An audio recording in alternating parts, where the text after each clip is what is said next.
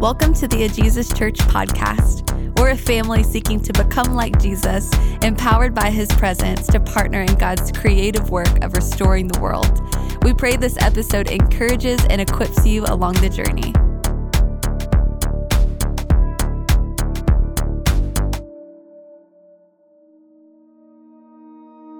We're all in process, becoming something. Like a potter throwing clay or an artist mixing color, our lives are being formed. Different backgrounds and experiences blemished and cracked. Each day, an opportunity to move into or out of all that God has purposed. So the question isn't if we are becoming, but rather who are we becoming? And in this family, we want to go on the journey of becoming like Jesus.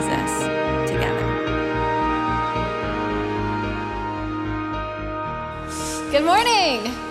How are you guys? You guys ready? We're going to have some fun. I'm excited to jump into our text today and unpack what I believe God wants to speak to uh, us as individuals, but more than that, us as a family. Um, so I'm pumped. Here's the thing after spending about a month of December celebrating Advent and then taking last week to kind of refocus our vision around becoming a spirit filled people of participants in a family who are living uh, and seeking to live our everyday lives open and in partnership with and in submission to the Spirit. Today, we are back in our Becoming Like Jesus series, which I'm pumped about. So, Maybe you're like me, and as someone who can like hardly remember what I had for breakfast yesterday, much less what we were talking about four months ago, I want to take us back just for a second to how we started this series to hopefully remind us of why, of why we're spending so much time trying to understand what it means and what it looks like to become like Jesus. So, back in October, we as a church set out on a journey through the book of Luke to discover and unpack the priorities and the practices of Jesus' life so that we can learn and grow in what it means to follow in the footsteps of our Rabbi Jesus. And we began our series with this very simple but significant acknowledgement of reality, and it's this we are all becoming someone. Like you heard in the bumper video, it's not a matter of if we are becoming, but rather of who we are becoming. Whether we're aware of it or not, every single one of us here today, intentionally or unintentionally, is becoming someone for better or for worse and being the meaning making creatures that we are who live with this sort of baseline desire to live a good, safe, and satisfying life, how we define the good life, what our vision is for that, is ultimately what directs and determines the thousands of decisions we make every day. And as those days turn into weeks and months and years, it ends up giving shape to the people that we are becoming. In a sentence, our vision of the good life is the vehicle that drives our decision making and determines the kind of people we become. And no doubt, like I think we all get this on some level, no doubt there are a lot of things that are competing for the driver's seat in our lives. Many of which hold out this empty promise of security and satisfaction, but are never able to deliver on it. But we believe that there is one who can make good on that promise, and his name is Jesus. Yes? His name is Jesus, and at a Jesus church, we are utterly convinced that Jesus alone is the way, the truth, and the life, and that his life leads us into the life that is truly life. And so the question for us today is twofold. Number one, do you want the life that is truly life? Do you want it? And if yes, will you follow him there? Will you follow his lead? Will you trust his leadership and follow him even when the directions seem upside down? Even when the directions grate against the very strong current of culture that we are swimming in? I believe so deeply that the word, and for some of us, including myself, the warning that Jesus is inviting us to receive today is both for our freedom and our flourishing. the picture that kept coming into my mind as I thought about this time to be together today in God's Word was this picture of someone tilling soil. And just this deep sense that God, He wants to do a work of breaking up the fallow ground of our hearts. He, he wants to speak into something in our lives so that the soil of our hearts is free to receive the abundance that I believe He wants to plant in us. That's the picture, that's the sense that I have over today. That God, in His kindness, He wants to break up anything in our life that's causing a lack of fruitfulness or a false sense of fruitfulness or, or, or a short lived, shallow fruitfulness in our lives so that we're free to receive, but not just receive, but then give away the life that is truly life. So that's where we're headed today. Are you ready? All right, you're going to need a Bible. If you've already got one, turn with me to Luke chapter 9. If you don't, you can raise your hand, we have some awesome people who would love to give you one. And as you're turning to Luke chapter 9, I want to remind you that we've mapped out a reading plan for you to be tracking with throughout the week. Uh, if we want to become like Jesus, we have to know what he says. Don't take my word for it, it's not good for you, okay? You got to read the word. And so we've mapped it out. I encourage you to follow along. If you've already lost that card, I did too. It's okay, no shame. It's on our website. Casey has beautifully put it up on our website. It's right smack dab when you go to ajesuschurch.org. You just click on the link that says reading plan, and it'll take you to all the good stuff. But hopefully that was enough time to get to Luke chapter 9. Why don't you uh, stand with me? We're going to hit a couple of different parts of this chapter, so try to track along. Luke chapter 9. Verse 1. When Jesus had called the 12 together, he gave them power and authority to drive out all demons and to cure diseases. And he sent them out to proclaim the kingdom of God and to heal the sick. He told them, Take nothing for the journey no staff, no bag, no bread, no money, no extra shirt. Whatever house you enter, stay there until you leave that town. If people don't welcome you, leave their town, shake the dust off your feet as a testimony against them. So the disciples set out and they went from village to village proclaiming the good news and healing people everywhere. Skip down to verse 12. Late in the afternoon, the 12 came to him and said, Jesus, send the crowd away so that they can go to the surrounding villages and countryside to find food and lodging because we're in a remote place here.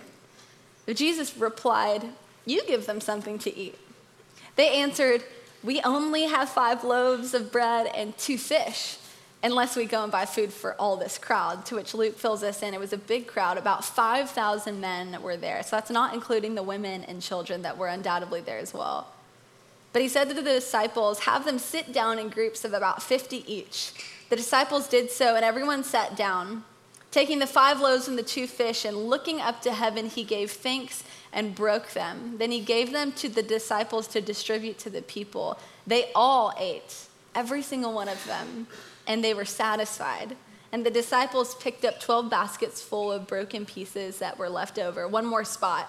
And just before we get to our last text, this is, this is uh, being spoken to the disciples right after Jesus asked them, Who do you say that I am? They say, We believe that you're the Messiah. And then Jesus, in saying this, flips up their idea of Messiah on its head. He says this in verse 22 The Son of Man must suffer many things and be rejected by the elders, the chief priests, and the teachers of the law, and he must be killed and on the third day be raised to life. And then he said to them all, Whoever wants to be my disciple must deny themselves, take up their cross daily, and follow me. For whoever wants to save their life will lose it, but whoever loses their life for me will save it. What good is it for someone to gain the whole world and yet lose their very self. This is the word of the Lord. You can be seated.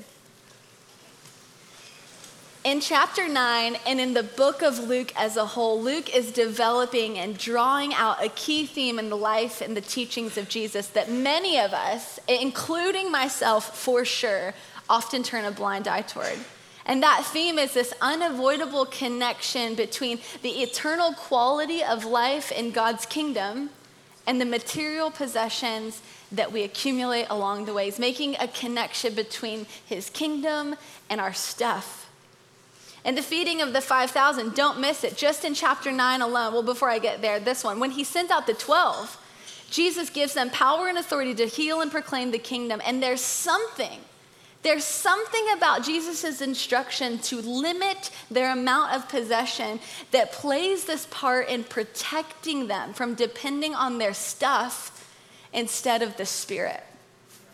In the feeding of the 5,000, the disciples, they get to be a part of what happens when they freely offer up the little bit that they have to Jesus and then get to be a part of ministering to the massive crowd of hungry people through Jesus' power and provision instead of their own. The result of which is Jesus taking their little and turning it into leftovers and then in verse 25, Jesus makes it clear that seeking to save your life through control, comfort, or acceptance in and through the world instead of Jesus only distance you further away from what you desire most, resulting in the loss of your life instead of gaining it.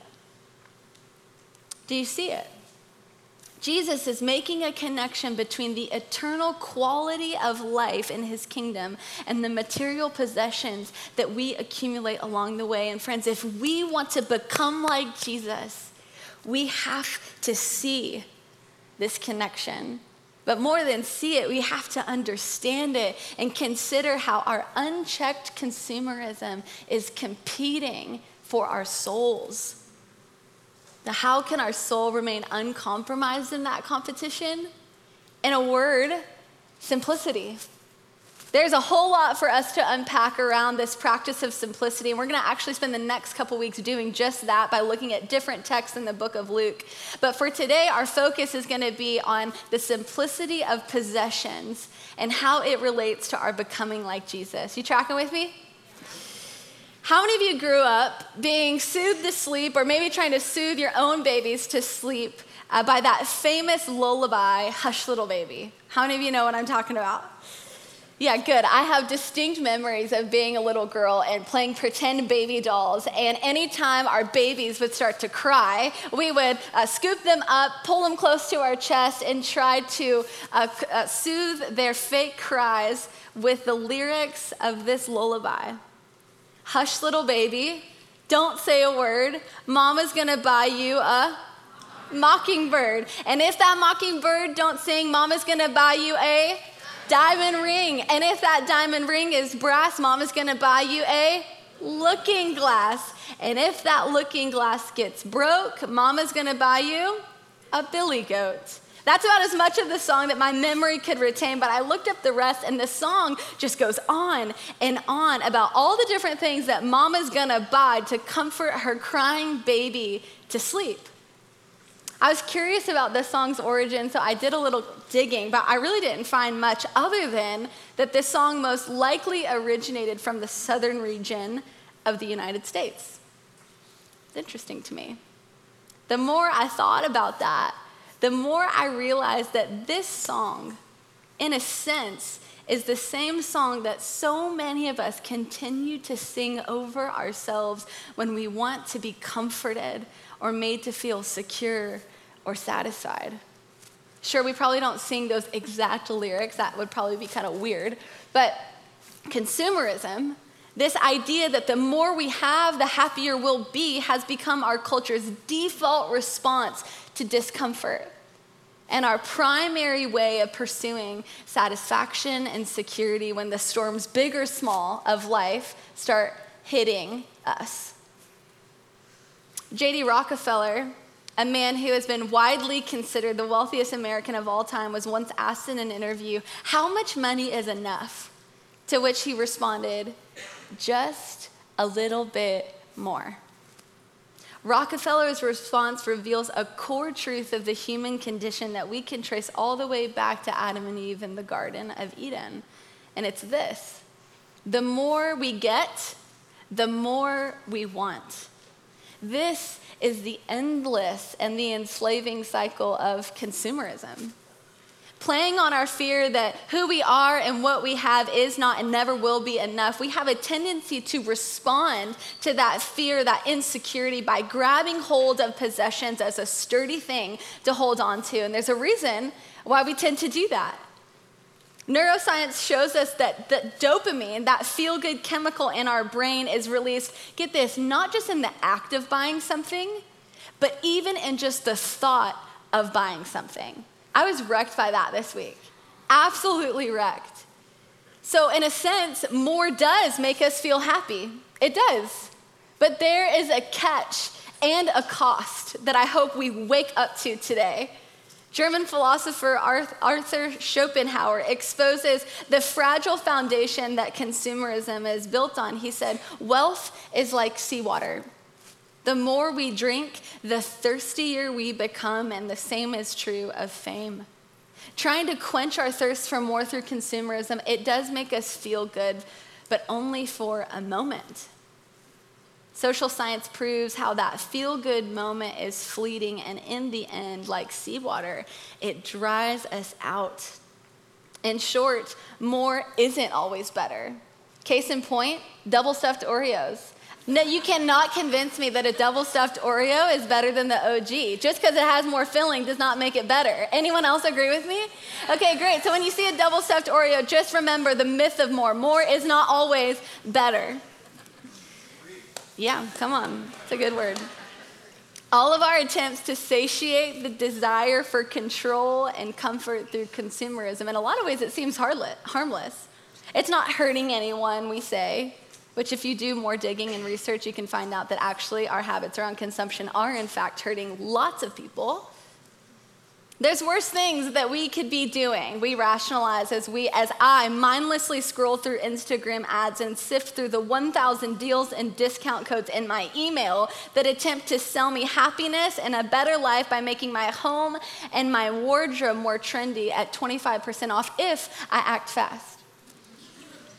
You will not certainly die, the serpent said to the woman as she confronted her desire for more. He sold her the lie that reaching for more would actually free her to become more like God, and she bought it. But soon after, her eyes were opened to see the tragedy of how eating the fruit only distanced her from what she desired most, which was God Himself, her truest desire.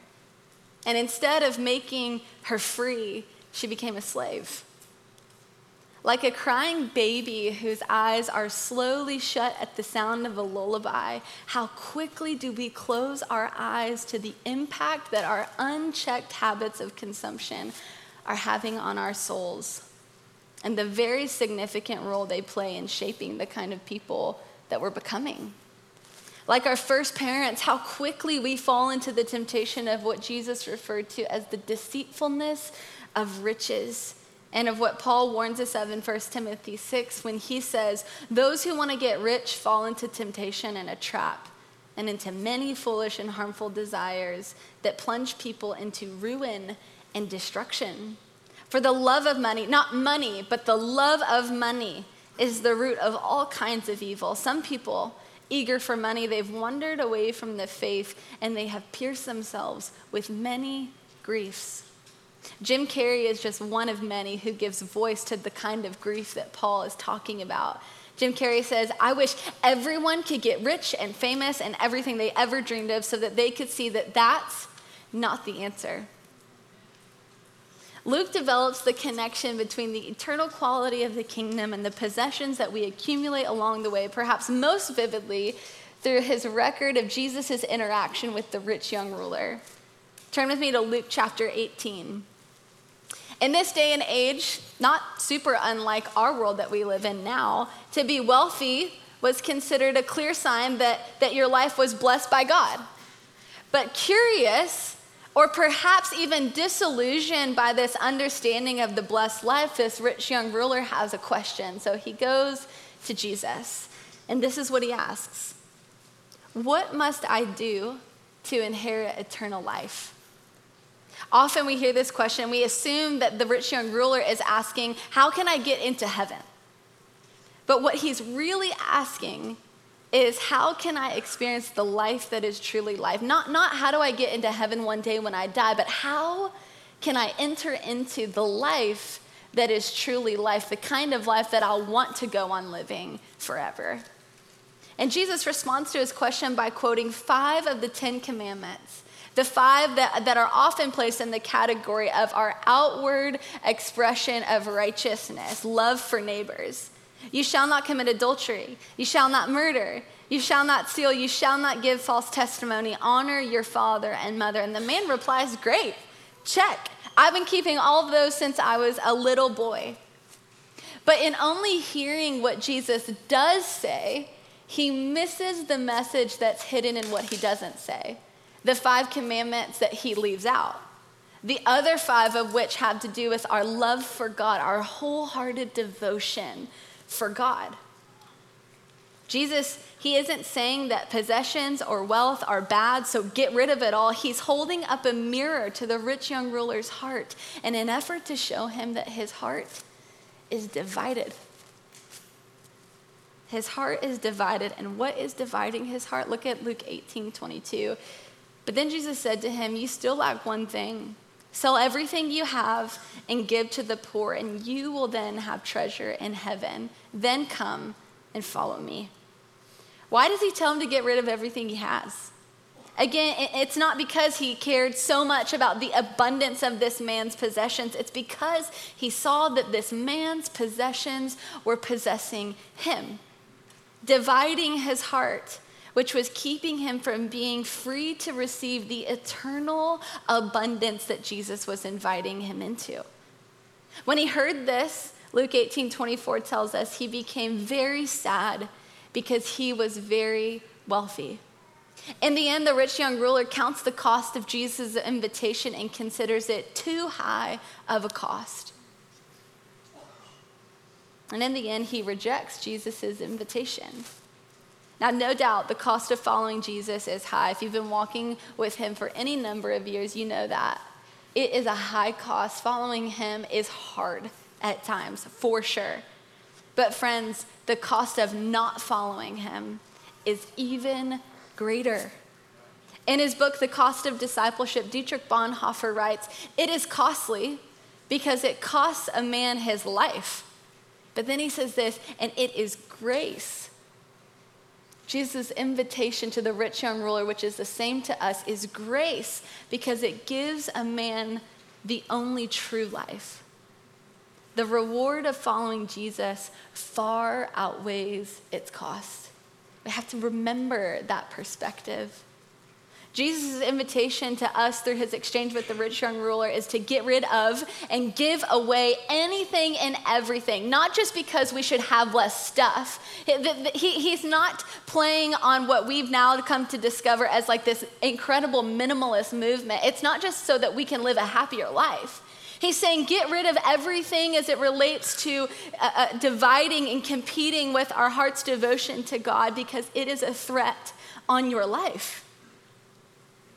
When you read the Gospels, it's clear that, that Jesus is not anti wealth, nor does he ever say that poverty as it relates to our possessions is a prerequisite for entrance into the kingdom. But Jesus does have a lot to say about our attachment to material things. He has a lot to say about it and how our attachment poses a very real threat a threat to distract us, a threat to distance us from God, and a threat to divide our hearts, all of which enslaves us. Again, this is not about how much money or lack thereof that you have. It's not about the size of your house or how many things you own. It's about the competition for your soul. Releasing our grip on earthly possessions is not just for the super Christians in the room. It's not just for the super Christians in the room, it's for anyone who wants to experience the life that is truly life. When an abundance of possessions threatens to distract us and divide our hearts, Jesus invites us to find freedom through simplicity. In the words of Richard Foster, simplicity is freedom. Foster defines the practice of simplicity as this an inward reality that reflects our outward lifestyle. We're going to continue to unpack that. But I highly recommend you Foster's book called Freedom of Simplicity. It's incredible. It's been such a help to me and it's been incredibly convicting, but so good. And in that book, he goes on to write Contemporary culture is plagued by the passion to possess. The unreasoned boast abounds that the good life is found in accumulation, that more is better. Indeed, we often accept this notion without question, with the result that the lust for affluence in contemporary society has become psychotic. It has completely lost touch with reality. Furthermore, the pace of the modern world accentuates our sense of being fractured and fragmented. We feel strained, hurried, and breathless. Any of you relate to that feeling? The complexity of rushing to achieve and accumulate more and more threatens frequently to overwhelm us. It seems there's no escape from the rat race.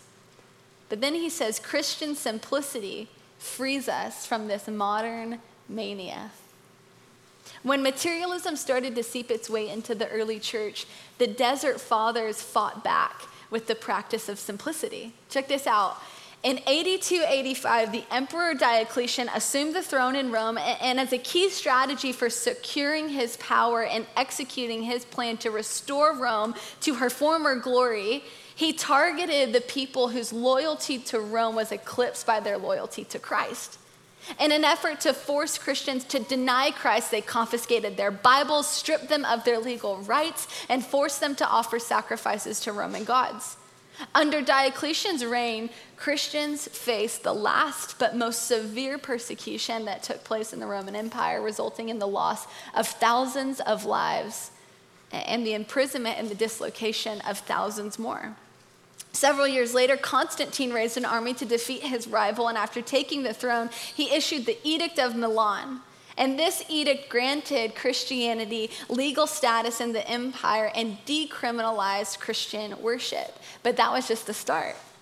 Constantine's conversion to Christianity led to the subsequent favoritism of the Christian church. And as theologian Gerald Sittser points out, Christianity in Rome gradually became fused. We need to hear this gradually became fused until the Church of the Martyrs became the Church of the Empire, a dramatic reversal of what had previously been the case. In less than a generation, Christianity ceased to be a persecuted faith and became a privileged faith. The cultural tide had turned dramatically, and it had become almost trendy to be a Christian. On the surface, this was great news. Like the church attendance increased at an unprecedented rate, but as we know, numbers are not always the most helpful or true metric of health. And sure enough, although numbers continued to rise, people started to notice that the standards of discipleship began to decline. The threat of persecution was now ironically replaced by the threat of privilege. Interesting. And that privilege began distracting and dividing Christians' wholehearted devotion to God. And it was in response to this watered down witness that a renegade group of followers of Jesus retreated to the desert, known as the Desert Fathers. See, as materialism and greed and consumerism infiltrated the church and sought to compromise and distract followers of Jesus, the desert fathers and mothers, they protested by fleeing to the desert. But they didn't flee uh, in fear. Again, Sittser helpfully points out that they withdrew not so much to escape problems, but to engage them. Built on the teachings and the example of Jesus himself, the desert fathers and mothers, they sought to live lives of undistracted devotion to Jesus with undivided hearts. And they did that by renouncing worldly possessions and their attachment to the things of this earth. Their flight to the desert, you can, you can watch this happen. You can look back and read the history. Their flight to the desert, it set fire to a counter formation movement of discipleship that paved the way for the monastic life that flourished for centuries and restored followers of Jesus to their prophetic witness in and to the world. I wonder, I wonder if maybe, just maybe today, we are living in an age where consumerism and materialism are a threat to our lives. What do you think? I wonder if we're living in an age where materialism and consumerism are a threat to our life and to our church. I wonder if our lives are weakened in power because we find ourselves more preoccupied and concerned with maintaining control and managing our comfort through consumerism, settling for a quick fix at the expense of experiencing the life that is truly life. Writing today's teaching was hard. It's even harder to give it. Mostly because as I was reading and studying and praying and listening, I was so confronted. I was so confronted by the disparity in my own life around my habits of consumption compared to that of Jesus. I was confronted. And in God's kindness, by His Spirit, He has been convicting me. I am so convicted. But in his kindness, through that conviction, he is opening my eyes to see that the life that is truly life cannot be sustained in my attachment to stuff. And in fact, that stuff poses a threat to my relationship with Jesus. I don't want to live dependent on stuff over and against dependence upon the Spirit. But I am so susceptible. Not just susceptible, I am guilty. It's not lost on me the irony of the fact that I leave on Wednesday for an all inclusive vacation. Not that I have to feel bad about that, but I just am like, okay, God, I hear you. Help me detach from all of the free stuff that I'm going to consume on this trip. Lord, have mercy. But I wonder if some of you here this morning are beginning to sense that same conviction and invitation from Jesus to let go of our attachment to possessions, not just for the sake of letting go, but so that we can lay hold of the life that is truly life in Him. But, but we can't just stop there. It's not just about us laying hold of it, it's so that we can then freely give it away. Foster encourages us and helps lift our eyes to see that the spiritual discipline of simplicity is not a lost dream. It's not a lost dream, but a recurrent vision through history. And then he says this with firmness it can be recaptured today. It must. In the chapter just after Jesus' conversation with the rich young ruler, we read about another rich man named Zacchaeus. The text says Zacchaeus wanted to see Jesus. And listen to what happens, what, what happens when he actually sees Jesus. When Jesus invites himself over to Zacchaeus' house, check out what he says. Zacchaeus stood up and said to the Lord, Look, Lord, here and now, I give half of my possessions to the poor. And if I have cheated anybody out of anything, I will pay back four times the amount. When Zacchaeus saw Jesus and counted the cost, he counted correctly. Freely he gave because freely he knew that there was something to be received in the abundance of Jesus that he was being invited into. Zacchaeus and the rich young ruler are examples of Jesus' word and warning to us in Luke 9. I'll read it again because we need to hear this. Whoever wants to save their life will lose it, but whoever loses their life for me will save it. What good is it for someone to gain the whole world and yet lose their very self? Other gospel writers say, or forfeit their soul. Like Dallas Willard says, if we want to experience the life of Jesus, we have to adopt the lifestyle of Jesus. And so this week we've equipped our communities with some really great questions and some practices for you to be able to engage and enter into the practice of simplicity to get you started. So I, am not going to leave you with a bunch of things that you can go and do, like cleaning out your closet and giving away all the stuff that you don't need. Maybe that is your next step. I don't know. But the first step is to get plugged into community because we need community to walk this out. And so if you're not plugged in, we'd love to help you get plugged in.